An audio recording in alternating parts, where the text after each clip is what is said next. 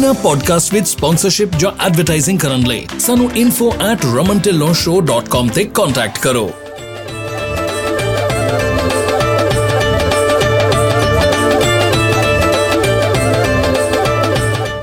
ਇਸ ਐਪੀਸੋਡ ਦਾ ਇਹ ਸੈਗਮੈਂਟ ਤੁਹਾਡੇ ਤੱਕ ਪਹੁੰਚਾ ਰਹੇ ਨੇ flat rate dispatching services incorporated powered by 25 years of combined trucking experience best lanes ਤੇ ਲਓ ਬੈਸਟ ਰੇਟਸ ਤੇ ਸਾਨੂੰ ਮੈਨੇਜ ਕਰਨ ਦਿਓ ਤੁਹਾਡੀ ਸਾਰੀ ਡਿਸਪੈਚ ਉਹ ਵੀ ਸਿਰਫ 5% ਤੇ। ਸਾਨੂੰ 5597101212 ਤੇ ਕਾਲ ਕਰੋ ਔਰ ਵਿਜ਼ਿਟ www.flatratedispatching.com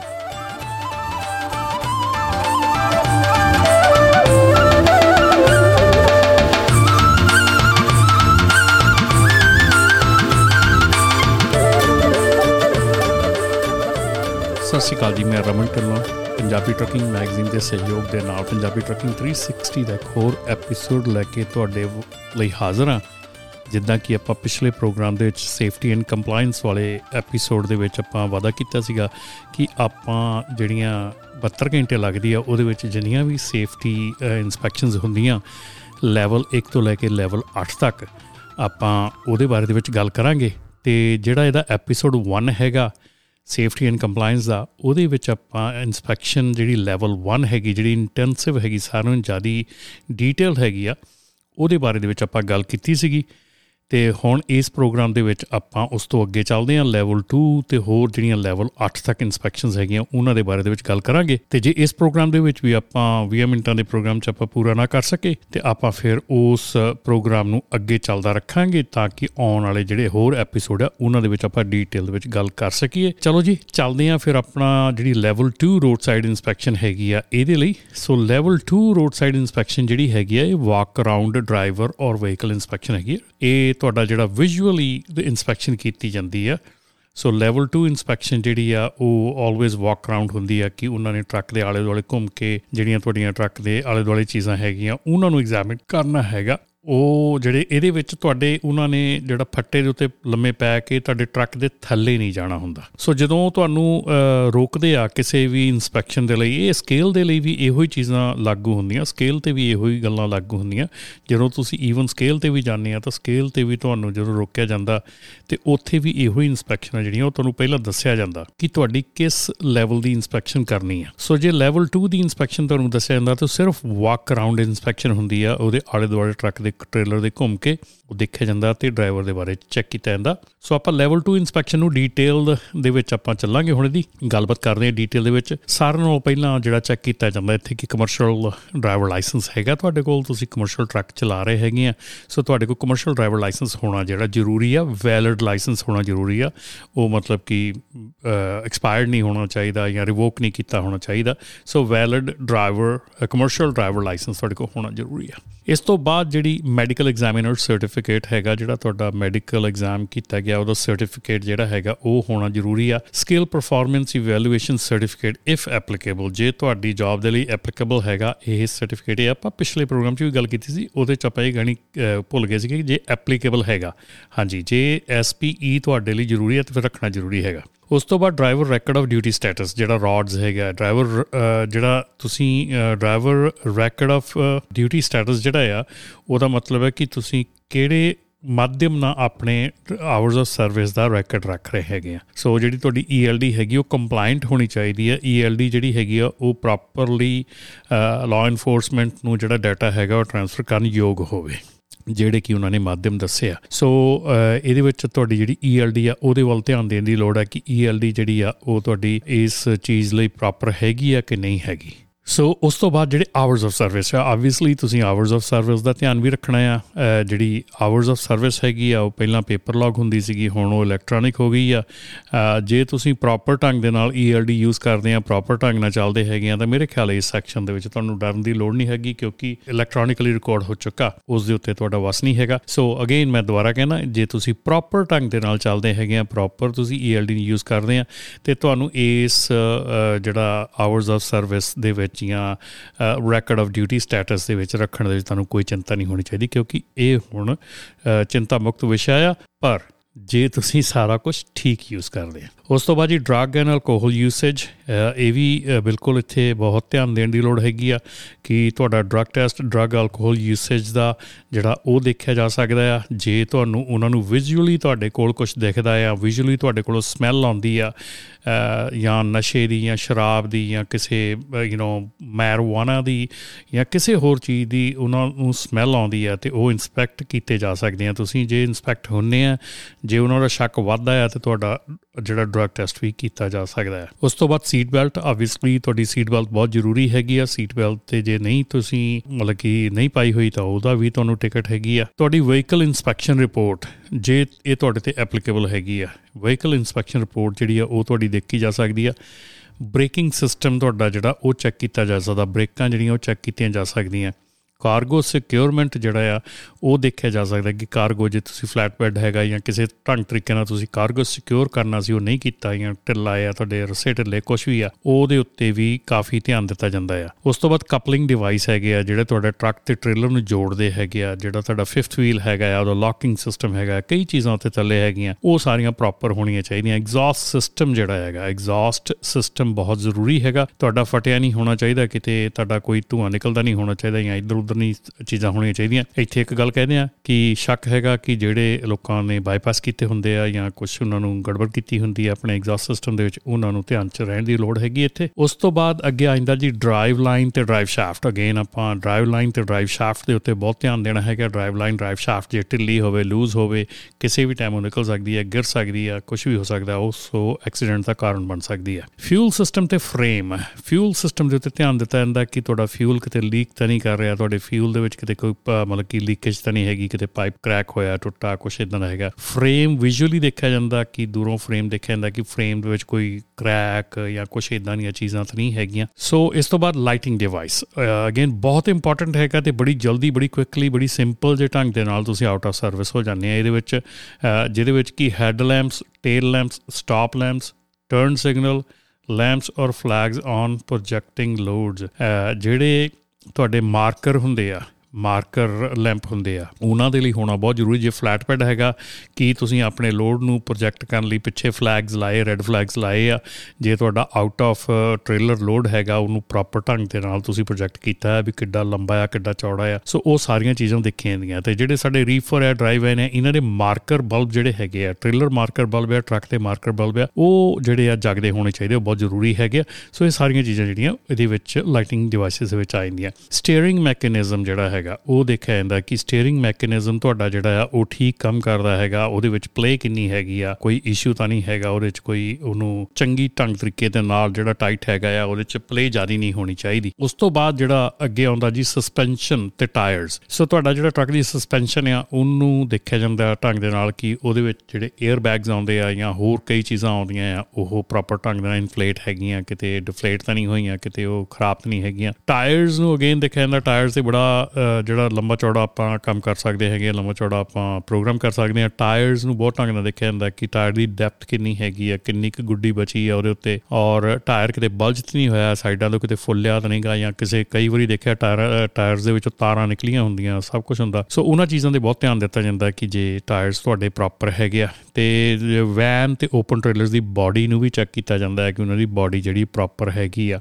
ਰਿਮਸ ਐਂਡ ਹਬਸ ਜਿਹੜੇ ਰਿਮ ਹੈਗੇ ਆ, ਉਹ ਕੋਈ ਕ੍ਰੈਕ ਤਾਂ ਨਹੀਂ ਹੋਇਆ ਹੈਗਾ, ਕਿਤੇ ਰਿਮ ਦੇ ਵਿੱਚ ਪ੍ਰੋਬਲਮ ਤਾਂ ਨਹੀਂ ਹੈਗੀ, ਵਿੰਗੇ ਟੇਡੇ ਤਾਂ ਨਹੀਂ ਹੈਗੇ, ਉਹਨੂੰ ਦੇਖਿਆ ਜਾਂਦਾ ਹੈ ਹਬਸ ਨੂੰ ਦੇਖਿਆ ਜਾਂਦਾ ਹਬ ਦੇ ਵਿੱਚ ਕੋਈ ਵੀ ਲੀਕੇਜ ਜਿਹੜੀ ਆ ਤੁਹਾਡੀ, ਕੋਈ ਵੀ ਐਸੀ ਇਸ਼ੂ ਕੀ ਜਿਹੜੀ ਹਬ ਦੇ ਵਿੱਚ ਹੈਗੀ ਆ, ਉਹਦੇ ਉੱਤੇ ਵੀ ਬੜੇ ਧਿਆਨ ਦੇ ਨਾਲ ਦੇਖਿਆ ਜਾਂਦਾ ਔਰ ਹਬਸ ਦਾ ਜਿਹੜਾ ਲੀਕੇਜ ਆ, ਉਹ ਬਾਹਰੋਂ ਵਿਜ਼ੂਅਲੀ ਦੇਖਿਆ ਜਾਂਦਾ ਕਿ ਲੀਕੇਜ ਹੈਗੀ ਆ ਕਿ ਨਹੀਂ ਹੈਗੀ। ਵੀਲਸ ਜਿਹੜੇ ਆ, ਉਹ ਵੀ ਪ੍ਰੋਪਰਲੀ ਜਿੱਦਾਂ ਆਪਾਂ ਰਿਮਸ ਜਾਂ ਵੀਲਸ ਨੂੰ ਕਹਿੰਦੇ ਉਹ ਵੀ ਦੇਖੇ ਜਾਂਦੇ ਆ। ਉਸ ਤੋਂ ਬਾਅਦ windshield wipers windshield wiper again ਬਹੁਤ ਪ੍ਰੋਪਰ ਢੰਗ ਦੇ ਨਾਲ ਤੁਸੀਂ ਜੇ ਟੁੱਟੇ ਹੈਗੇ ਆ ਜਾਂ ਤੁਹਾਡੇ ਨਹੀਂ ਚੱਲ ਰਹੇ ਜਾਂ ਤੁਹਾਡਾ ਉੱਥੇ ਵਿੰਡਸ਼ੀਲਡ ਵਾਸ਼ਰ ਫਲੂਇਡ ਜਿਹੜਾ ਆ, ਉਹ ਆ, ਸਾਰਾ ਕੁਝ ਜਿਹੜਾ ਉਹ ਚੈੱਕ ਕੀਤਾ ਜਾਂਦਾ ਕਿ ਪ੍ਰੋਪਰ ਢੰਗ ਦੇ ਨਾਲ ਹੈਗਾ, ਕਿਉਂਕਿ ਕਈ ਵਾਰੀ ਸਨੋ ਪੈ ਜਾਂਦੀ ਆ, ਕਈ ਵਾਰੀ ਬਾਰਿਸ਼ ਬਹੁਤ ਹੁੰਦੀ ਆ, ਤੇ ਉਹਦੇ ਵਿੱਚ ਦੇਖਣ ਚਾਹੁੰਦਾ ਕਿ ਤੁਹਾਡੇ ਵਿੰਡਸ਼ੀਲਡ ਵਾਈਪਰ ਜਿਹੜੇ ਉਹ ਚੰਗੀ ਤਰ੍ਹਾਂ ਕੰਮ ਨਹੀਂ ਕਰ ਰਹੇ ਜਾਂ ਪ੍ਰੋਪਰ ਢੰਗ ਦੇ ਨਾਲ ਇੰਸਟਾਲ ਨਹੀਂ ਕੀਤੇ ਗਏ, ਤੇ ਉਹ ਵੀ ਇੱਕ ਆਊਟ ਆਫ ਸਰਵਿਸ ਹੋਣ ਦਾ ਜਾਂ ਤੁਹਾਨੂੰ ਉੱਥੇ ਪ੍ਰੋਪਰ ਰਾਈਟ ਵੇ ਚੇਂਜ ਕਰਨ ਦਾ ਜਾਂ ਵਾਇਲੇਸ਼ਨ ਮਿਲਣ ਦਾ ਪੂਰਾ ਚਾਂਸ ਹੁੰਦਾ ਉਹਦੇ ਵਿੱਚ।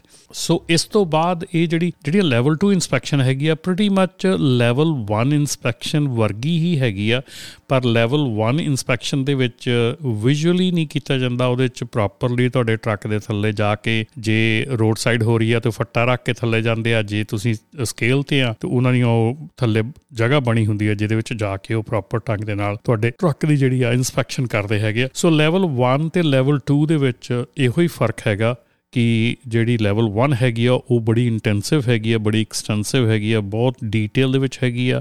ਪ੍ਰੋਪਰਲੀ ਤੁਹਾਡੇ ਟਰੱਕ ਦੇ ਥੱਲੇ ਜਾ ਕੇ ਸਾਰਾ ਕੁਝ ਦੇਖਿਆ ਜਾਊਗਾ। ਪਰ ਲੈਵਲ 2 ਜਿਹੜੀ ਇਨਸਪੈਕਸ਼ਨ ਹੈਗੀ ਆ, ਉਹ ਪ੍ਰੀਟੀ ਮੱਚ ਸੇਮ ਹੀ ਆ, ਪਰ ਵਿਜ਼ੂਅਲੀ ਆ। ਉਹਦੇ ਵਿੱਚ ਤੁਹਾਡੇ ਟਰੱਕ ਦੇ ਥੱਲੇ ਨਹੀਂ ਜਾਇਆ ਜਾਊਗਾ, ਪਰ ਤੁਹਾਡੇ ਟਰੱਕ ਦੇ ਆਲੇ ਦੁਆਲੇ ਘੁੰਮ ਕੇ ਵਾਕ ਅਰਾਊਂਡ ਕਰਕੇ ਇਹ ਇਨਸਪੈਕਸ਼ਨ ਕੀਤੀ ਜਾਊਗੀ। ਤੇ ਇਹ ਗੱਲ ਮੇਰੀ ਤੁਸੀਂ ਧਿਆਨ ਨਾਲ ਸੁਣੋ ਕਿ ਜਿਹੜੇ ਸੀਵੀਐਸਏ ਵਾਲੇ ਜਾਂ ਐਫਐਮਸੀਐਸਏ ਜਾਂ ਜੋ, ਕੋਈ ਵੀ ਜਿਹੜੀ ਆਪਣੀ ਲੋਕਲ ਜਿਹੜੇ ਤੁਹਾਡੇ ਲਾ ਐਨਫੋਰਸਮੈਂਟ ਹੈਗੇ ਆ, ਜਿਹੜੇ ਡੀਓਟੀ ਵਾਲੇ ਆ, ਉਹ ਇਨਸਪੈਕਸ਼ਨ ਜਿਹੜੀ ਹੈ ਨਾ ਬੜੇ ਢੰਗ ਨਾਲ ਕਰਦੇ ਆ। ਸੋ ਜੇ ਇਹ ਨਾ ਸੋਚੋ ਕਿ ਉਹ ਵਾਕ ਅਰਾਊਂਡ ਕਰ ਰਹੇ ਆ ਤੇ ਉਹ ਉਹ ਡੀਟੇਲ ਨਹੀਂ ਹੋਣੀ, ਉਹ ਵੀ ਪੂਰੀ ਡੀਟੇਲ ਹੁੰਦੀ ਹੈ ਔਰ ਪੂਰੀ ਸਾਵਧਾਨੀ, ਪੂਰੀ ਧਿਆਨ ਧਿਆਨ ਦੇ ਨਾਲ ਕੀਤੀ ਜਾਂਦੀ ਆ। ਸੋ ਜ਼ਰੂਰੀ ਨਹੀਂਗਾ ਕਿ ਉਹ ਇਨਸਪੈਕਸ਼ਨ ਸਿਰਫ ਵਾਕ ਅਰਾਊਂਡ ਹੈ ਤੇ ਉਹ ਸੌਖੀ ਹੋਊਗੀ। ਦੋਨੋਂ ਇਨਸਪੈਕਸ਼ਨ ਹੀ ਬੜੀਆਂ ਡੀਟੇਲ ਦੇ ਨਾਲ ਕੀਤੀਆਂ ਜਾਂਦੀਆਂ ਤੇ ਇੱਥੇ ਹੀ ਆਪਾਂ ਇੱਕ ਛੋਟਾ ਜਿਹਾ ਬ੍ਰੇਕ ਲੈਣੇ ਆ ਤੇ ਛੋਟਾ ਜਿਹਾ ਬ੍ਰੇਕ ਲੈਣ ਤੋਂ ਬਾਅਦ ਆਪਾਂ ਫਿਰ ਤੁਹਾਡੇ ਨਾਲ ਹਾਜ਼ਰ ਹੋਵਾਂਗੇ ਤੇ ਡੀਟੇਲ ਦੇ ਵਿੱਚ ਆਪਾਂ ਅੱਗੇ ਜਿਹੜੇ ਲੈਵਲਸ ਹੈਗੇ ਉਹਨਾਂ ਦੇ ਵੱਲ ਚੱਲਾਂਗੇ। ਇਸ ਐਪੀਸੋਡ ਦਾ ਇਹ ਸੈਗਮੈਂਟ ਤੁਹਾਡੇ ਤੱਕ ਪਹੁੰਚਾ ਰਹੇ ਨੇ flat rate dispatching services incorporated powered by 25 years of combined trucking experience best lanes ਤੇ ਲਓ ਬੈਸਟ ਰੇਟਸ ਤੇ ਸਾਨੂੰ ਮੈਨੇਜ ਕਰਨ ਦਿਓ ਤੁਹਾਡੀ ਸਾਰੀ ਡਿਸਪੈਚ ਉਹ ਵੀ ਸਿਰਫ 5% ਤੇ। ਸਾਨੂੰ 5597101212 ਤੇ ਕਾਲ ਕਰੋ ਔਰ ਵਿਜ਼ਿਟ www.flatrateDispatching.com ਹੁਣ ਲਓ 55 ਸੈਂਟਸ ਤੱਕ ਦਾ ਫਿਊਲ ਡਿਸਕਾਊਂਟ ਅਪਲਾਈ ਕਰਨ ਲਈ gonapta.org ਤੇ ਜਾਓ। ਕੋਈ ਫੀ ਨਹੀਂ, ਕੋਈ ਕ੍ਰੈਡਿਟ ਚੈੱਕ ਨਹੀਂ। ਇਨਾ ਪੋਡਕਾਸਟ ਵਿੱਚ ਸਪਾਂਸਰਸ਼ਿਪ ਜਾਂ ਐਡਵਰਟਾਈਜ਼ਿੰਗ ਕਰਨ ਲਈ ਸਾਨੂੰ info@ramantillonshow.com ਤੇ ਕੰਟੈਕਟ ਕਰੋ ਇਸ ਐਪੀਸੋਡ ਦਾ ਇਹ ਸੈਗਮੈਂਟ ਤੁਹਾਡੇ ਤੱਕ ਲੈ ਕੇ ਆਏ ਹਨ ਪ੍ਰਾਈਮ ਲਿੰਕ ਐਕਸਪ੍ਰੈਸ ਇਨਕੋਰਪੋਰੇਟਡ ਪਿਛਲੇ 18 ਸਾਲਾਂ ਤੋਂ ਟਰੱਕਿੰਗ ਇੰਡਸਟਰੀ ਨੂੰ ਸਰਵ ਕਰ ਰਹੇ ਹਨ ਸਾਡੇ ਨਾਲ ਡਰਾਈਵਿੰਗ ਸ਼ੁਰੂ ਕਰਨ ਲਈ ਜਾਂ ਹੋਰ ਜਾਣਕਾਰੀ ਲਈ ਸਾਨੂੰ 2092520070 ਤੇ ਕਾਲ ਕਰੋ ਤੇ ਹਾਂਜੀ, ਸਵਾਗਤ ਹੈ ਤੁਹਾਡਾ ਬ੍ਰੇਕ ਤੋਂ ਬਾਅਦ। ਤੇ ਬ੍ਰੇਕ ਤੋਂ ਬਾਅਦ ਆਪਾਂ ਰੋਡ ਸਾਈਡ ਇਨਸਪੈਕਸ਼ਨ ਦਾ ਜਿਹੜਾ ਲੈਵਲ 3 ਹੈਗਾ, ਉਹਦੇ ਦੀ ਗੱਲ ਕਰਦੇ ਹਾਂ। ਲੈਵਲ 3 ਦੇ ਵੱਲ ਚੱਲਦੇ ਹਾਂ। ਲੈਵਲ 3 ਜਿਹੜਾ ਹੈਗਾ ਰੋਡ ਸਾਈਡ ਇਨਸਪੈਕਸ਼ਨ ਦਾ ਡਰਾਈਵਰ ਕ੍ਰੈਡੈਂਸ਼ੀਅਲ ਇਨਸਪੈਕਸ਼ਨ ਹੈਗਾ। ਡਰਾਈਵਰ ਦੇ ਪੇਪਰ ਵਰਕ ਹੀ ਚੈੱਕ ਕੀਤੇ ਜਾਂਦੇ ਆ। ਉਹਦੇ ਵਿੱਚ ਤੁਹਾਡੇ ਟਰੱਕ ਨੂੰ ਚੈੱਕ ਨਹੀਂ ਕਰਨਾ ਟ੍ਰੇਲਰ ਨੂੰ ਚੈੱਕ ਨਹੀਂ ਕਰਨਾ। ਹਾਂ ਵਿਜ਼ੂਅਲੀ ਤੇ ਤੁਹਾਡੇ ਟਰੱਕ ਦੇ ਵਿੱਚ ਕੋਈ ਗੜਬੜ ਦਿਖਦੀ ਆ। ਵਿਜ਼ੂਅਲੀ ਜੋ ਉਹਨਾਂ ਨੂੰ ਦਿਖਦਾ ਕਿ ਤੁਹਾਡੀਆਂ ਲਾਈਟਾਂ ਨਹੀਂ ਜਗ ਰਹੀਆਂ, ਤੁਹਾਡਾ ਕੋਈ ਪ੍ਰੋਬਲਮ ਹੈਗੀ ਆ, ਤੇ ਤੁਹਾਨੂੰ ਉਹਦੀ ਟਿਕਟ ਵਾਇਲੇਸ਼ਨ ਮਿਲ ਸਕਦੀ ਆ। ਪਰ ਜੇ ਉਹ ਤੁਹਾਨੂੰ ਕਹਿੰਦੇ ਅਸੀਂ ਲੈਵਲ 3 ਇਨਸਪੈਕਸ਼ਨ ਕਰਨੀ ਹੈ। ਲੈਵਲ 3 ਇਨਸਪੈਕਸ਼ਨ ਦਾ ਮਤਲਬ ਹੈ ਕਿ ਕੱਲੇ ਡਰਾਈਵਰ ਦੀ ਇਨਸਪੈਕਸ਼ਨ ਹੀ ਹੋਣੀ ਆ। ਸੋ ਲੈਵਲ 3 ਇਨਸਪੈਕਸ਼ਨ ਜਿਹੜੀ ਆ, ਉਹ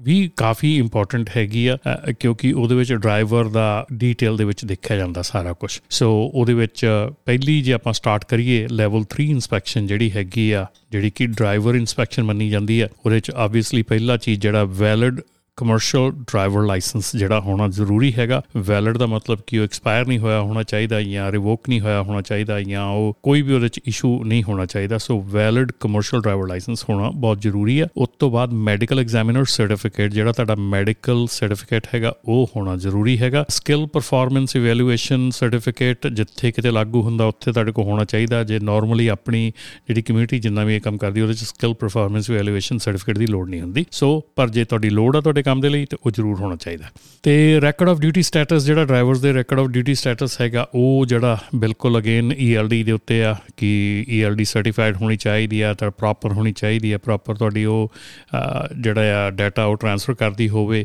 ਇਨਸਪੈਕਟਰ ਨੂੰ ਜਿਹੜੀ ਡਾਟਾ ਚਾਹੀਦਾ ਉਹਦੇ ਉੱਤੇ ਉਹਨਾਂ ਨੂੰ ਉਹ ਮਿਲਦਾ ਹੋਵੇ। ਸੋ ਕਿੱਦਾਂ ਤੁਸੀਂ ਰੈਕੋਰਡ ਆਫ ਡਿਊਟੀ ਸਟੇਟਸ ਰੱਖਦੇ ਹੈਗੇ, ਉਹ ਜ਼ਰੂਰੀ ਹੈਗਾ ਇਹਦੇ ਵਿੱਚ, ਉਹ ਵੀ ਚੈੱਕ ਕੀਤਾ ਜਾਏਗਾ। ਉਸ ਤੋਂ ਬਾਅਦ ਆਵਰਸ ਆਫ ਸਰਵਿਸ ਆ ਜਾਂਦੇ ਆ। ਆਵਰਸ ਆਫ ਸਰਵਿਸ ਦੀ ਬਹੁਤ ਇੰਪੋਰਟੈਂਟ ਹੈਗੀ ਆ ਇਸ ਇਨਸਪੈਕਸ਼ਨ ਦੇ ਵਿੱਚ ਤੁਹਾਡੇ ਜਿਹੜੇ ਡੀਟੇਲ ਤੁਹਾਡੇ ਜਿਹੜੇ ਡਾਕੂਮੈਂਟਸ ਹੈਗੇ ਆ, ਤੁਹਾਡੇ ਜਿਹੜੇ ਸ਼ਿਪਿੰਗ ਡਾਕੂਮੈਂਟਸ ਹੈਗੇ ਆ, ਤੁਹਾਡੇ ਉਹ ਸਾਰਾ ਕੁਝ ਚੈੱਕ ਕੀਤਾ ਜਾਂਦਾ ਹੈ। ਤੁਹਾਡੇ ਜਿਹੜੇ ਮਤਲਬ ਕਿ ਡਰਾਈਵਰ ਦੇ ਨਾਲ ਰਿਲੇਟਡ ਜੋ ਵੀ ਆ, ਪਰ ਜਿਹੜੇ ਸ਼ਿਪਿੰਗ ਡਾਕੂਮੈਂਟਸ ਹੈਗੇ ਆ, ਉਹ ਆਵਰਸ ਆਫ ਸਰਵਿਸ ਦੇ ਨਾਲ ਮਿਲਾ ਕੇ ਦੇਖੇ ਜਾ ਸਕਦੇ ਆ ਔਰ ਦੇਖੇ ਜਾਂਦੇ ਆ ਆਲਮੋਸਟ ਸਾਰੀਆਂ ਇਨਸਪੈਕਸ਼ਨ ਦੇ ਵਿੱਚ। ਸੋ ਕੁਝ ਇੱਕ ਸਟੇਟਸ ਐਸੀਆਂ ਵੀ ਹੈਗੀਆਂ, ਜਿਵੇਂ ਕਿ ਓਰੇਗਨ ਲੈ ਲਓ ਜਾਂ ਵਾਸ਼ਿੰਗਟਨ ਲੈ ਲਓ, ਇਹ ਤਾਂ ਇਥੋਂ ਤੱਕ ਡੀਟੇਲ ਵੀ ਚਲੇ ਜਾਂਦੇ ਕਈ ਵਾਰੀ ਤੁਹਾਡੇ ਸ਼ਿਪਰ ਨੂੰ ਜਾਂ ਤੁਹਾਡੇ ਵੇਅਰ ਹਾਊਸ ਨੂੰ ਜਿੱਥੇ ਤੁਸੀਂ ਲੋਡ ਚੁੱਕਿਆ, ਉੱਥੇ ਕਾਲ ਕਰਕੇ ਵੀ ਉਹਨਾਂ ਦੇ ਕੋਲੋਂ ਕਨਫਰਮ ਕਰ ਲੈਂਦੇ ਆ ਕਿ ਤੁਸੀਂ ਮਤਲਬ ਕਿ ਕਿੰਨੇ ਵਜੇ ਲੋਡ ਚੱਕਿਆ ਸੀਗਾ, ਕਿੰਨੇ ਵਜੇ ਕੀ ਕੀਤਾ ਸੀਗਾ। ਸੋ ਇਹ ਸਾਰੀਆਂ ਚੀਜ਼ਾਂ ਡੀਟੇਲ ਇਹਨਾਂ ਦੋ ਸਟੇਟਾਂ ਦੇ ਵਿੱਚ ਤਾਂ ਬਹੁਤ ਕਰਦੇ ਹੈਗੇ ਆ। ਸੋ ਆਲਸੋ ਜਿਹੜੀਆਂ ਇਹ ਦੋ ਸਟੇਟਾਂ ਹੈਗੀਆਂ ਆਪਸ ਦੇ ਨਾਲ, ਆਪਸ ਇੱਕ ਦੂਜੇ ਦੇ ਨਾਲ ਡਾਟਾ ਸ਼ੇਅਰ ਕਰਦੀਆਂ ਹੈਗੀਆਂ। ਸੋ ਜੇ ਤੁਸੀਂ ਕਿਸੇ ਵੀ ਸਕੇਲ ਤੇ ਆਰਗਨ ਦੇ ਵਿੱਚ ਪਾਸ ਕੀਤੇ ਆ, ਤੇ ਤੁਹਾਡੀ ਟਾਈਮਿੰਗ ਜਿਹੜੀ ਆ, ਉਹ ਜਾਂ ਕਿਤੇ ਤੁਸੀਂ ਤੇਲ ਪਵਾਇਆ ਹੈਗਾ ਉਹ ਵਾਸ਼ਿੰਗਟਨ ਵਾਲੇ ਕਾਲ ਕਰਕੇ ਤੁਹਾਡਾ ਕਨਫਰਮ ਕਰ ਲੈਂਦੇ ਆ ਕਈ ਵਾਰੀ ਕਿ ਤੁਸੀਂ ਕਿੰਨੇ ਵਜੇ ਨਿਕਲੇ ਸੀ ਉੱਥੋਂ, ਕਿੰਨੇ ਵਜੇ ਤੇਲ ਪਵਾਇਆ ਸੀਗਾ। ਸੋ ਇਹ ਦੋ ਸਟੇਟਾਂ ਦੇ ਵਿੱਚ ਜਿਹੜਾ ਆ, ਤੁਹਾਨੂੰ ਬਹੁਤ ਜ਼ਿਆਦਾ ਹੁਸ਼ਿਆਰ ਰਹਿਣ ਦੀ ਲੋੜ ਹੈਗੀ ਆ। ਉਸ ਤੋਂ ਬਾਅਦ ਸੀਟ ਬੈਲਟ ਯੂਸੇਜ ਅਗੇਨ ਤੁਹਾਡੀ ਜਿਹੜੀ ਸੀਟ ਬੈਲਟ ਯੂਸੇਜ ਆ, ਉਹ ਹੋਣੀ ਚਾਹੀਦੀ ਆ ਸੀਟ ਬੈਲਟ ਲਾਈ ਹੋਣੀ ਚਾਹੀਦੀ ਆ। ਵਹੀਕਲ ਦੀ ਇਨਸਪੈਕਸ਼ਨ ਰਿਪੋਰਟਸ ਤੁਹਾਡੇ ਕੋਲ ਹੋਣੀਆਂ ਚਾਹੀਦੀਆਂ। ਵਹੀਕਲ ਉਹਨਾਂ ਨੇ ਇਨਸਪੈਕਟ ਨਹੀਂ ਕਰਨਾ ਪਏ ਜੇ ਤੁਹਾਡੇ ਕੋਲ 90 ਡੇ ਤੇ ਈਅਰਲੀ ਇਨਸਪੈਕਸ਼ਨਸ ਹੈਗੀਆਂ ਸੋ ਉਹ ਜਿਹੜੀਆਂ ਇਸ ਲੈਵਲ 3 ਰੋਡ ਇਨਸਾਈਡ ਇਨਸਪੈਕਸ਼ਨ ਜਿਹੜੀ ਕਿ ਡਰਾਈਵਰ ਕ੍ਰੈਡੈਂਸ਼ੀਅਲ ਇਨਸਪੈਕਸ਼ਨ ਹੈਗੀ ਆ, ਉਹਦੇ ਵਿੱਚ ਚੈੱਕ ਕੀਤੀਆਂ ਜਾ ਸਕਦੀਆਂ। ਉਸ ਤੋਂ ਬਾਅਦ ਜਿਹੜੀਆਂ ਲੈਵਲ 4 ਇਨਸਪੈਕਸ਼ਨ ਹੈਗੀ ਆ, ਇਹ ਸਪੈਸ਼ਲ ਇਨਸਪੈਕਸ਼ਨ ਹੈਗੀ ਆ। ਸੋ ਲੈਵਲ 4 ਜਿਹੜੀ ਇਨਸਪੈਕਸ਼ਨ ਹੈ ਸਲਾਈਟਲੀ ਡਿਫਰੈਂਟ ਆ 1 2 3 ਤੋਂ ਥੋੜੀ ਜੀ ਅਲੱਗਾ ਹੈਗੀ ਆ। ਸੋ ਜਿਹੜੀ ਲੈਵਲ 4 ਆ, ਉਹ ਵਨ ਟਾਈਮ ਇਨਸਪੈਕਸ਼ਨ ਹੈਗੀ ਆ। ਪਾਰਟਿਕੂਲਰ ਆਈਟਮ ਦੀ, ਮਤਲਬ ਕਿ ਡੀਓਟੀ ਨੂੰ ਕੋਈ ਤੁਹਾਡੇ ਬਾਰੇ ਚ ਚੀਜ਼ ਪਤਾ ਲੱਗੀ ਆ, ਤੁਸੀਂ ਇੱਕ ਸਪੈਸੀਫਿਕਲੀ ਕੋਈ ਇੱਕ ਚੀਜ਼ ਦੇ ਉੱਤੇ ਉਹਨਾਂ ਨੂੰ ਪਤਾ ਲੱਗੀ ਕਿ ਕੋਈ ਰਿਪੋਰਟ ਆਈ ਆ ਜਾਂ ਕੋਈ ਤੁਹਾਡੀ ਕੁਝ ਵੀ ਹੈਗਾ, ਮਤਲਬ ਕਿ ਇੱਕ ਪਾਰਟਿਕੂਲਰ ਆਈਟਮ ਲਈ ਉਹ ਜਿਹੜੀ ਆ ਇਨਸਪੈਕਸ਼ਨ ਕੀਤੀ ਜਾਂਦੀ ਆ। ਸੋ ਉਹ ਜਿਹੜੀ ਆ, ਉਹ ਲੈਵਲ 4 ਇਨਸਪੈਕਸ਼ਨ ਦੇ ਵਿੱਚ ਕੈਰੀ ਆਊਟ ਹੁੰਦੀ ਆ। ਸਸਪੈਕਟਡ ਟ੍ਰੈਂਡ ਦੇ ਉੱਤੇ ਸਟੱਡੀ ਦੇ ਉੱਤੇ ਇਹ ਡਿਪੈਂਡ ਕਰਦੀ ਹੈ ਵਾਲੀ ਇਨਸਪੈਕਸ਼ਨ ਉਸ ਤੋਂ ਬਾਅਦ ਆਪਾਂ ਜੇ ਚੱਲੀਏ ਲੈਵਲ 5 ਜਿਹੜੀ ਇਨਸਪੈਕਸ਼ਨ ਹੈਗੀ ਆ, ਉਹ ਵਹੀਕਲ ਓਨਲੀ ਇਨਸਪੈਕਸ਼ਨ ਹੈਗੀ ਆ। ਸੋ ਜਿਹੜੀ ਵਹੀਕਲ ਓਨਲੀ ਇਨਸਪੈਕਸ਼ਨ ਹੈਗੀ ਆ, ਇਹ ਡੀਟੇਲਡ ਫਰਮ ਲੈਵਲ 1 ਇਨਸਪੈਕਸ਼ਨ ਹੈਗੀ ਆ। ਠੀਕ ਆ? ਸੋ ਜਿਹੜੀ ਲੈਵਲ 5 ਇਨਸਪੈਕਸ਼ਨ ਹੈਗੀ ਆ, ਇਹ ਵਹੀਕਲ ਓਨਲੀ ਇਨਸਪੈਕਸ਼ਨ ਹੈਗੀ ਆ and conducted at any location maybe ਤੁਹਾਡੇ you know place of business ਤੇ ਜਾ ਕੇ ਵੀ ਇਨਸਪੈਕਟ ਹੋ ਸਕਦੀ ਹੈ। ਤੇ ਡਰਾਈਵਰ ਨੂੰ ਉੱਥੇ ਪ੍ਰੈਜ਼ੈਂਟ ਹੋਣਾ ਜ਼ਰੂਰੀ ਨਹੀਂ ਹੈਗਾ। ਲੈਵਲ 5 ਇਨਸਪੈਕਸ਼ਨ ਦੇ ਵਿੱਚ ਡਰਾਈਵਰ ਔਨ ਲੋਕੇਸ਼ਨ ਹੋਣਾ ਜ਼ਰੂਰੀ ਨਹੀਂ। ਜਿਹੜੇ ਟਰੱਕ, ਟ੍ਰੇਲਰ ਕੁਝ ਵੀ ਕਿ ਜਿਹਦੀ ਵੀ ਇਨਸਪੈਕਸ਼ਨ ਹੋਣੀ ਆ, ਉਹ ਕਿਸੇ ਵੀ ਜਗ੍ਹਾ ਤੇ ਉਹਦੀ ਇਨਸਪੈਕਸ਼ਨ ਹੋ ਸਕਦੀ ਆ ਸਕੇਲ ਦੇ ਉੱਤੇ ਰੋਡ ਸਾਈਡ ਤੇ ਜਾਂ ਈਵਨ ਤੁਹਾਡੇ ਯਾਰਡ ਦੇ ਵਿੱਚ। ਸੋ ਡਰਾਈਵਰ ਪ੍ਰੈਜ਼ੈਂਟ ਹੋਣਾ ਜ਼ਰੂਰੀ ਨਹੀਂ ਹੈਗਾ। ਸੋ ਉਸ ਤੋਂ ਅੱਗੇ ਜਿਹੜੀ ਆਪਣੀ ਨੈਕਸਟ ਇਨਸਪੈਕਸ਼ਨ ਹੈਗੀ ਲੈਵਲ 6 ਰੋਡ ਸਾਈਡ ਇਨਸਪੈਕਸ਼ਨ ਹੈਗੀ ਆ, ਇਹ ਜਿਹੜੀ ਲੈਵਲ 6 ਇਨਸਪੈਕਸ਼ਨ ਹੈਗੀ ਆ, ਇਹ ਇੱਕ ਰੇਡੀਓ ਐਕਟਿਵ ਮਟੀਰੀਅਲ ਜਿਹੜਾ ਹੁੰਦਾ ਆ, ਉਹਦੇ ਵਾਸਤੇ ਜਿਹੜੀ ਆ, ਇਹ ਹੁੰਦੀ ਆ। ਸੋ ਇਹਦੇ ਵਿੱਚ ਮੇਰੇ ਖਿਆਲ ਦੇ ਵਿੱਚ ਸ਼ਾਇਦ ਹੋ ਸਕਦਾ ਆਪਣਾ ਕੋਈ ਵੀ ਕਮਿਊਨਿਟੀ ਮੈਂਬਰ ਨਾ ਆਉਂਦਾ ਹੋਵੇ, ਨਾ ਕਰਦੇ ਹੁਣ, ਪਰ ਜੇ ਕੋਈ ਵੀ ਕਰਦਾ ਹੈਗਾ, ਸੋ ਇਹ ਰੇਡੀਓ ਐਕਟਿਵ ਮਟੀਰੀਅਲ ਜਾਂ ਉਦਾਂ ਦਾ ਕੋਈ ਮਟੀਰੀਅਲ ਜੋ ਲੈ ਕੇ ਜਾਂਦੇ, ਉਹਦੀ ਇਨਸਪੈਕਸ਼ਨ ਹੈਗੀ ਹੈ। ਸੋ ਉਸ ਤੋਂ ਬਾਅਦ ਜੀ ਰੋਡ ਸਾਈਡ ਆਪਣੀ ਜਿਹੜੀ ਨੈਕਸਟ ਲੈਵਲ ਹੈਗਾ ਲੈਵਲ 7 ਲੈਵਲ 7 ਦੀ ਇਨਸਪੈਕਸ਼ਨ ਜਿਹੜੀ ਆ, ਉਹ ਜੂਰਿਡਿਕਸ਼ਨ ਜਿਹੜੀ ਜਿਹੜੇ ਏਰੀਆ 'ਚ ਤੁਸੀਂ ਹੈਗੇ ਆ, ਉਹਨਾਂ ਦੇ ਮੈਂਡੇਟਡ ਕਮਰਸ਼ੀਅਲ ਵਹੀਕਲ ਇਨਸਪੈਕਸ਼ਨ ਹੈਗੀ ਆ। ਸੋ ਇਹ ਜ਼ਿਆਦਾਤਰ ਜਿਹੜੀ ਲੈਵਲ 7 ਇਨਸਪੈਕਸ਼ਨ ਇਹ ਹੁੰਦੀ ਆ, ਇਹ ਸਕੂਲ ਬੱਸਸ ਦੀ ਹੁੰਦੀ ਆ, ਜਾਂ ਜਿਹੜੀਆਂ ਰਾਈਡ ਸ਼ੇਅਰਿੰਗ ਟਰਾਂਸਪੋਰਟੇਸ਼ਨ ਆ, ਜਿੱਦਾਂ ਕਿ ਤੁਹਾਡੇ ਕੋਲ ਕੋਈ ਬੱਸ ਹੈਗੀ ਆ, ਜਿਹੜੀ ਕਿ ਲੋਕਾਂ ਨੂੰ ਲੈ ਕੇ ਜਾਂਦੀ ਆ ਇੱਕ ਜਗ੍ਹਾ ਤੋਂ, ਜਾਂ ਜਿਹੜੇ ਆਪਣੇ ਹੁੰਦੇ ਆ, ਜਿਹੜੇ ਫਾਰਮ ਵਰਕਰਸ ਹੈਗੇ ਆ, ਉਹਨਾਂ ਨੂੰ ਲੈ ਕੇ ਜਾਂਦੇ ਆ। ਜਿਹੜੇ interstate interstate provincial operations ਹੈਗੇ ਆ, ਜਿਹੜੀਆਂ ਸਰਕਾਰੀ ਜਿਹੜੇ ਬੱਸਾਂ ਜਿਹੜੀਆਂ ਕਹਿ ਲਓ ਜਾਂ ਕੁਝ ਵੀ ਆ, ਉਸ ਕਿਸਮ ਦੀਆਂ। ਹੋਟਲਸ ਦੇ ਵਿੱਚ ਕਰਟਸੀ ਵੈਨ ਹੁੰਦੀਆਂ ਜਿਹੜੀਆਂ ਆਪਣੀਆਂ ਆਪਾਂ ਇੱਕ ਹੋਟਲ ਤੋਂ 에어ਪੋਰਟ ਤੇ ਜਾਂ ਹੋਟਲ ਤੋਂ ਕਿਤੇ ਵੀ ਉੱਥੋਂ ਨੂੰ ਲੈ ਕੇ ਜਾਂਦੀਆਂ। ਸੋ ਇਹ ਜਿਹੜੀਆਂ ਇਸ ਲੈਵਲ ਦੀ ਲੈਵਲ 7 ਦੀ ਇਨਸਪੈਕਸ਼ਨ ਇਹਨਾਂ ਦੇ ਲਈ ਹੁੰਦੀ ਆ, ਜਿਹੜੇ ਕਿ ਇਸ ਜੂਰਿਡਿਕਸ਼ਨ ਦੇ ਵਿੱਚ ਕੰਮ ਕਰਦੇ ਹੈਗੇ ਅਪਰੂਵਡ ਕੰਟਰੈਕਟਰਸ ਹੈਗੇ ਆ ਡੈਜ਼ਿਗਨੇਟਿਡ ਗਵਰਨਮੈਂਟ ਐਮਪਲਾਈਜ਼ ਹੈਗੇ ਉਹਨਾਂ ਵਹੀਕਲਸ ਦੀ ਇਨਸਪੈਕਸ਼ਨ ਹੁੰਦੀ ਆ। ਇਸ ਤੋਂ ਬਾਅਦ ਜੀ ਜਿਹੜੀ ਲੈਵਲ 8 ਰੋਡ ਸਾਈਡ ਇਨਸਪੈਕਸ਼ਨ ਹੈਗੀ ਆ, ਇਹ North American standard electronic inspection ਹੈਗੀ ਆ। ਇਹ ਬਿਲਕੁਲ ਨਵੀਂ ਇਨਸਪੈਕਸ਼ਨ ਲੈਵਲ ਹੈਗਾ। ਇਹ ਜਿਹੜਾ ਇਨਸਪੈਕਸ਼ਨ ਲੈਵਲ ਹੈਗਾ, ਇਹ ਕ੍ਰੀਏਟ ਕੀਤਾ ਜਾ ਚੁੱਕਾ ਹੈ ਤਾਂ ਕਿ ਕਿਉਂਕਿ ਹੁਣ ਆਉਣ ਵਾਲੇ ਸਮੇਂ ਦੇ ਵਿੱਚ ਜਿਹੜੀਆਂ ਬਹੁਤ ਚੀਜ਼ਾਂ ਹੈਗੀਆਂ, ਉਹ ਇਲੈਕਟ੍ਰੋਨਿਕ ਹੁੰਦੀਆਂ ਜਾ ਰਹੀਆਂ। ਸੋ ਇਸ ਕਰਕੇ ਇਹ ਜਿਹੜਾ ਲੈਵਲ ਹੈਗਾ ਲੈਵਲ 8 ਰੋਡ ਸਾਈਡ ਇਨਸਪੈਕਸ਼ਨ ਹੈ, ਇਹ ਨਵਾਂ ਇਨਸਪੈਕਸ਼ਨ ਲੈਵਲ ਹੈਗਾ। ਇਹ North American standard electronic inspection ਹੈਗੀ ਆ। ਇਹਦੇ ਵਿੱਚ ਆਪਾਂ ਡੀਟੇਲ 'ਚ ਗੱਲ ਕਰ ਲੈਂਦੇ ਆ ਚ ਕੀ ਹੁੰਦਾ। ਇੱਕ ਜਿਹੜਾ ਜੀਪੀਐਸ ਕੋਆਰਡੀਨੇਟਸ ਹੁੰਦੇ ਆ ਕਿ ਤੁਹਾਡਾ ਟਰੱਕ ਟ੍ਰੇਲਰ ਨੂੰ, ਜਿਹੜਾ ਟਰੱਕ ਨੂੰ, ਜਿਹੜਾ ਜੀਪੀਐਸ ਕੋਆਰਡੀਨੇਟਸ ਆ, ਉਹ ਦੇਖੇ ਜਾਂਦੇ ਕਿ ਤੁਹਾਡਾ ਟਰੱਕ ਟ੍ਰੇਲਰ ਕਿੱਥੇ ਸੀਗਾ, ਕਿਉਂ, ਮਤਲਬ ਕਿ ਜਿੱਥੇ ਵੀ ਸੀਗਾ ਕਿਹੜੀ ਕਿਹੜੀ ਲੋਕੇਸ਼ਨ ਸੀਗਾ electronic validation of vehicles operator ਜਿਹੜੀ ਜਿਹੜਾ ਇੱਕ ਕੰਪਨੀ ਜਿਹੜੀ ਉਸ ਵਹੀਕਲ ਨੂੰ ਚਲਾ ਰਹੀ ਹੈਗੀ ਆ, ਉਹਦੀ ਇਲੈਕਟ੍ਰੋਨਿਕ ਵੈਲੀਡੇਸ਼ਨ ਦੇਖੀ ਜਾਂਦੀ ਹੈ, ਕੋਈ ਵੈਲਿਡ ਹੈਗੀ ਕੰਪਨੀ ਕਿ ਨਹੀਂ ਹੈਗੀ। ਡਰਾਈਵਰ ਲਾਇਸੈਂਸ ਦੀ ਕਲਾਸ ਤੇ ਐਂਡੋਰਸਮੈਂਟ ਦੇਖੀਆਂ ਜਾਂਦੀਆਂ ਕਿ ਜਿਹੜਾ ਡਰਾਈਵਰ ਇਹਨੂੰ ਚਲਾ ਰਿਹਾ, ਉਹ ਸਹੀ ਕਲਾਸ ਹੈਗੀ ਆ ਉਹਦੀ ਲਾਇਸੈਂਸ ਦੀ, ਜਿਹੜਾ ਜਿੱਦਾਂ ਦਾ ਲੋਡ ਉਹ ਆਪਰੇਟ ਕਰ ਰਿਹਾ ਜਾਂ ਜਿੱਦਾਂ ਦਾ ਉਹ ਵਹੀਕਲ ਡਰਾਈਵ ਕਰ ਰਿਹਾ, ਉਹਦੇ ਕੋਲ ਸਹੀ ਪ੍ਰੋਪਰ ਐਂਡੋਰਸਮੈਂਟ ਹੈਗੀਆਂ ਕਿ ਨਹੀਂ ਹੈਗੀਆਂ। ਲਾਇਸੈਂਸ ਦਾ ਸਟੇਟਸ ਜਿਹੜਾ ਇਸ ਚ ਚੈੱਕ ਕੀਤਾ ਜਾਂਦਾ ਆ। ਅਹ ਇੱਥੇ ਵੀ ਸਕਿੱਲ ਪਰਫਾਰਮੈਂਸ ਇਵੈਲੂਏਸ਼ਨ ਸਰਟੀਫਿਕੇਟ ਦੇਖਿਆ ਜਾਂਦਾ, ਪਰ ਜੇ ਤੁਹਾਡੇ ਤੇ ਐਪਲੀਕੇਬਲ ਨਹੀਂ ਹੈਗਾ ਤੇ ਫਿਰ ਨਹੀਂ ਦੇਖਿਆ ਜਾਂਦਾ। ਮੈਡੀਕਲ ਐਗਜ਼ਾਮੀਨਰ ਸਰਟੀਫਿਕੇਟ ਵੀ ਇੱਥੇ ਚੈੱਕ ਕੀਤਾ ਜਾਂਦਾ ਆ। ਰੈਕੋਰਡ ਆਫ ਡਿਊਟੀ ਸਟੇਟਸ ਜਿਹੜਾ ਆ ਆਫ ਦਾ ਕਰੰਟ ਡਰਾਈਵਰ ਸੋ ਰੋਡਸ ਜਿਹੜਾ ਹੈਗਾ, ਉਹ ਪ੍ਰੋਪਰ ਢੰਗ ਦੇ ਨਾਲ ਇੱਥੇ ਇਸ ਲੈਵਲ 8 ਇਨਸਪੈਕਸ਼ਨ ਦੇ ਵਿੱਚ ਚੈੱਕ ਕੀਤਾ ਜਾਂਦਾ ਆ। ਆਵਰਸ ਆਫ ਸਰਵਿਸ ਕੰਪਲਾਈਂਸ ਵੀ ਇੱਥੇ ਚੈੱਕ ਕੀਤਾ ਜਾਂਦਾ ਹੈ ਕਿ ਤੁਹਾਡਾ ਆਵਰਸ ਆਫ ਸਰਵਿਸ ਕੰਪਲਾਈਂਸ ਹੈਗਾ ਕਿ ਨਹੀਂ। ਤੁਹਾਡੇ ਘੰਟੇ ਜਿਹੜੇ ਆ, ਅੱਜ ਦੇ ਤੁਸੀਂ ਕੰਮ ਕਰ ਰਹੇ ਹੈਗੇ, ਕਿੰਨੇ ਘੰਟੇ ਟਰੱਕ ਚਲਾਇਆ, ਕਿੰਨੇ ਘੰਟੇ ਰੈਸਟ ਕੀਤੀ, ਉਹ ਸਾਰਾ ਕੁਝ ਜਿਹੜਾ ਆ, ਉਹ ਇੱਥੇ ਚੈੱਕ ਇਸ ਲੈਵਲ 8 ਰੋਡ ਸਾਈਡ ਇਨਸਪੈਕਸ਼ਨ 'ਚ ਚੈੱਕ ਕੀਤਾ ਜਾਂਦਾ ਹੈ ਉਸ ਤੋਂ ਬਾਅਦ ਇੱਥੇ ਚੈੱਕ ਕੀਤਾ ਜਾਂਦਾ, ਤੁਹਾਡਾ US DOT number it's a proper working number ਠੀਕ ਹੈ ਜੀ? ਤੇ ਪਾਵਰ ਯੂਨਿਟ ਰਜਿਸਟ੍ਰੇਸ਼ਨ ਜਿਹੜੀ ਆ ਉਹ ਚੈੱਕ ਕੀਤੀ ਜਾਂਦੀ ਹੈ ਕਿ ਜਿਹੜੀ ਤੁਹਾਡਾ ਪਾਵਰ ਯੂਨਿਟ ਹੈਗਾ, ਜਿਹੜਾ ਟਰੱਕ ਹੈਗਾ, ਉਹਦੀ ਪ੍ਰੋਪਰ ਰਜਿਸਟ੍ਰੇਸ਼ਨ ਕੀਤੀ ਗਈ ਹੈ, ਨਹੀਂ ਕੀਤੀ ਗਈ ਹੈ। ਆਪਰੇਟਿੰਗ ਅਥਾਰਟੀ ਵੀ ਚੈੱਕ ਕੀਤੀ ਜਾਂਦੀ ਹੈ ਕਿ ਤੁਹਾਡੀ ਆਪਰੇਟਿੰਗ ਅਥਾਰਟੀ ਪ੍ਰੋਪਰ ਢੰਗ ਦੇ ਨਾਲ ਕੰਮ ਕੀਤੀ ਗਈ, ਕ- ਕਰ ਰਹੀ ਹੈ ਕਿ ਨਹੀਂ ਕਰ ਰਹੀ ਹੈਗੀ। ਉਸ ਤੋਂ ਬਾਅਦ ਜਿਹੜਾ ਨੈਕਸਟ ਕੀਤਾ ਜਾਂਦਾ unified carrier registration compliance so UCR compliance ਵੀ ਇਹਦੇ ਵਿੱਚ ਚੈੱਕ ਕੀਤੀ ਜਾਂਦੀ ਆ ਕਿ ਤੁਹਾਡਾ ਟਰੱਕ ਜਿਹੜਾ ਹੈ, ਤੁਹਾਡੀ ਜਿਹੜੀ ਕੰਪਨੀ ਹੈਗੀ, ਉਹਨੇ ਯੂਸੀਆਰ ਫਾਈਲਿੰਗ ਕੀਤੀ ਕਿ ਨਹੀਂ ਕੀਤੀ ਹੈਗੀ। Federal out of service orders ਕਿ ਕਿੰਨੇ ਤੁਹਾਡੇ federal out of service order ਹੋ ਚੁੱਕੇ ਆ ਕਿੰਨੀ ਵਾਰੀ ਤੁਹਾਡੀ ਕੰਪਨੀ ਜਿਹੜੀ ਆਊਟ ਆਫ ਸਰਵਿਸ ਹੋ ਚੁੱਕੀ ਆ ਉਸ ਤੇ ਵੀ ਨਜ਼ਰ ਮਾਰੀ ਜਾਂਦੀ ਹੈ ਸੋ ਇਹ ਜਿਹੜੀ ਇਨਸਪੈਕਸ਼ਨ ਹੈਗੀ ਆ ਬਿਲਕੁਲ ਨਵੀਂ ਹੈਗੀ ਆ। ਮੈਂ ਵੀ ਅ, ਇਸ ਇਨਸਪੈਕਸ਼ਨ ਨੂੰ ਜਿਹੜਾ ਹੁਣ ਜਦੋਂ ਕਿ ਮੈਂ ਇਹ ਪ੍ਰੋਗਰਾਮ ਕਰ ਰਿਹਾ ਤੇ ਮੈਂ ਵੀ ਇਹਨੂੰ ਡਿਟੇਲ ਦੇ ਵਿੱਚ ਦੇਖ ਰਿਹਾ ਹੈਗਾ। ਇਹ ਬਿਲਕੁਲ ਟੋਟਲੀ ਨਵੀਂ ਇਨਸਪੈਕਸ਼ਨ ਕ੍ਰੀਏਟ ਕੀਤੀ ਗਈ ਹੈਗੀ ਆ ਰਿਲੇਟਿਵਲੀ ਨਿਊ ਹੈਗੀ ਆ ਮਤਲਬ ਬਿਲਕੁਲ ਹੁਣੇ ਨਹੀਂ ਕ੍ਰੀਏਟ ਹੋਈ ਪਿਛਲੇ 2-3 ਸਾਲਾਂ ਤੋਂ ਕ੍ਰੀਏਟ ਹੋਈ ਹੈ ਲੈਵਲ 8 ਇਨਸਪੈਕਸ਼ਨ ਸੋ ਪਰ ਇਹ ਜਿਹੜੀ ਹੈਗੀ ਆ north American standard electronic inspection ਇਹਨੂੰ ਕਿਹਾ ਜਾ ਰਿਹਾ। ਸੋ ਇਸ ਦੇ ਨਾਲ ਹੀ ਆਪਾਂ ਕੰਕਲੂਡ ਕਰਾਂਗੇ, ਖਤਮ ਕਰਾਂਗੇ ਕਿ ਇਹ ਜਿਹੜਾ ਆਪਣਾ ਲੈਵਲ 1 ਤੋਂ ਲੈ ਕੇ ਲੈਵਲ 8 ਤੱਕ ਇਨਸਪੈਕਸ਼ਨਾਂ ਸੀਗੀਆਂ, ਉਹ ਆਪਾਂ ਇਹ ਦੋ ਐਪੀਸੋਡਸ ਦੇ ਵਿੱਚ ਕਵਰ ਕੀਤੀਆਂ ਹੈਗੀਆਂ। ਸੋ ਤੁਹਾਨੂੰ ਇਹਨਾਂ ਇਨਸਪੈਕਸ਼ਨਸ ਦੇ ਬਾਰੇ ਚ ਜਾਂ ਇਹਨਾਂ ਕਿਸੇ ਵੀ ਚੀਜ਼ ਦੇ ਬਾਰੇ ਚ ਹੋਰ ਜਾਣਕਾਰੀ ਚਾਹੀਦੀ ਹੋਵੇ, ਤੇ ਪਲੀਜ਼ ਸਾਨੂੰ ਕਾਲ ਜ਼ਰੂਰ ਕਰ ਸਕਦੇ ਆ 5597018000 ਇਸ ਨੰਬਰ ਤੇ ਕਾਲ ਕਰਕੇ ਜਾਂ info@ramantilloshow.com ਦੇ ਉੱਤੇ ਸਾਨੂੰ ਈਮੇਲ ਕਰ ਸਕਦੇ ਆ। ਜੇ ਤੁਸੀਂ ਇਹਨਾਂ ਪ੍ਰੋਗਰਾਮਸ ਦੇ ਵਿੱਚ ਐਡਵਰਟਾਈਜ਼ ਕਰਨਾ ਆ ਜਾਂ ਇਹਨਾਂ ਪ੍ਰੋਗਰਾਮਸ ਦੇ ਬਾਰੇ ਦੇ ਵਿੱਚ ਤੁਹਾਨੂੰ ਅ, ਕੋਈ ਜਾਣਕਾਰੀ ਚਾਹੀਦੀ ਆ ਤੁਸੀਂ ਸਾਡੇ ਨਾਲ ਕੋਈ ਜਾਣਕਾਰੀ ਸਾਂਝੀ ਕਰਨੀ ਆ ਜਿਹਦੇ ਵਿੱਚ ਕੀ ਤੁਸੀਂ ਚਾਹੁੰਦੇ ਆ ਕਿ ਅਸੀਂ ਕਿਸੇ ਪਾਰਟਿਕੂਲਰ ਕੰਮ ਹੈਗਾ ਜਾਂ ਪਾਰਟਿਕੂਲਰ ਵਿਸ਼ੇ ਦੇ ਉੱਤੇ ਅਸੀਂ ਡਿਸਕਸ਼ਨ ਕਰੀਏ ਜਾਂ ਪਾਰਟਿਕੂਲਰ ਵਿਸ਼ੇ ਦੇ ਉੱਤੇ ਅਸੀਂ ਗੱਲਬਾਤ ਕਰੀਏ ਤੇ ਉਹਦੇ ਲਈ ਵੀ ਤੁਸੀਂ ਸਾਨੂੰ ਕਾਲ ਕਰ ਸਕਦੇ ਆ 5597018000 ਜਾਂ ਤੁਸੀਂ info@ramantilloshow.com ਦੇ ਉੱਤੇ ਸਾਨੂੰ ਈਮੇਲ ਕਰ ਸਕਦੇ ਆ। ਇਸ ਦੇ ਨਾਲ ਹੀ ਇਸ ਅ, ਜਿਹੜਾ ਸ਼ੋਅ ਦੀ ਆਪਣੀ ਇਸ ਐਪੀਸੋਡ ਦੀ ਸਮਾਪਤੀ ਆ। ਤੇ ਕੋਸ਼ਿਸ਼ ਕਰਿਓ ਆਸ ਕਰਦੇ ਆ ਤੁਹਾਡੇ ਤੋਂ ਕਿ ਤੁਸੀਂ ਇਸ ਐਪੀਸੋਡਸ ਨੂੰ ਜਿੰਨੇ ਵੀ ਸਾਡੇ ਰਿਲੀਜ਼ ਹੁੰਦੇ ਆ ਇਹਨਾਂ ਨੂੰ ਆਪਣੇ ਫਰੈਂਡਸ ਐਂਡ ਫੈਮਲੀਜ਼ ਦੇ ਨਾਲ ਸ਼ੇਅਰ ਜ਼ਰੂਰ ਕਰੋ ਤਾਂ ਕਿ ਜਿਹੜੀ ਇਨਫੋਰਮੇਸ਼ਨ ਫਲੋ ਹੈਗਾ ਉਹ ਪ੍ਰੋਪਰ ਢੰਗ ਦੇ ਨਾਲ ਤੁਹਾਡੇ ਸਾਰਿਆਂ ਦੇ ਵਿੱਚ ਕੀਤਾ ਅ, ਪਹੁੰਚ ਸਕੇ ਤੁਹਾਨੂੰ ਸਾਰੀ ਜਾਣਕਾਰੀ ਮਿਲ ਸਕੇ। ਮੇਰੇ ਵੱਲੋਂ ਰਮਨ ਢਿੱਲੋਂ ਵੱਲੋਂ ਆਪ ਜੀ ਸਾਰਿਆਂ ਨੂੰ ਪਿਆਰ ਭਰੀ ਸਤਿ ਸ੍ਰੀ ਅਕਾਲ।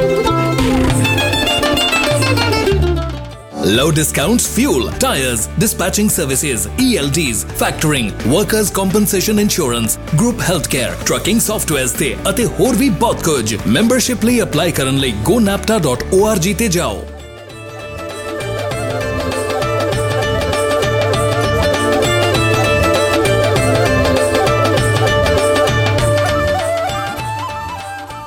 ਇਨਾ ਪੋਡਕਾਸਟ ਵਿੱਚ ਸਪਾਂਸਰਸ਼ਿਪ ਜਾਂ ਐਡਵਰਟਾਈਜ਼ਿੰਗ ਕਰਨ ਲਈ ਸਾਨੂੰ info@ramantillonshow.com ਤੇ ਕੰਟੈਕਟ ਕਰੋ।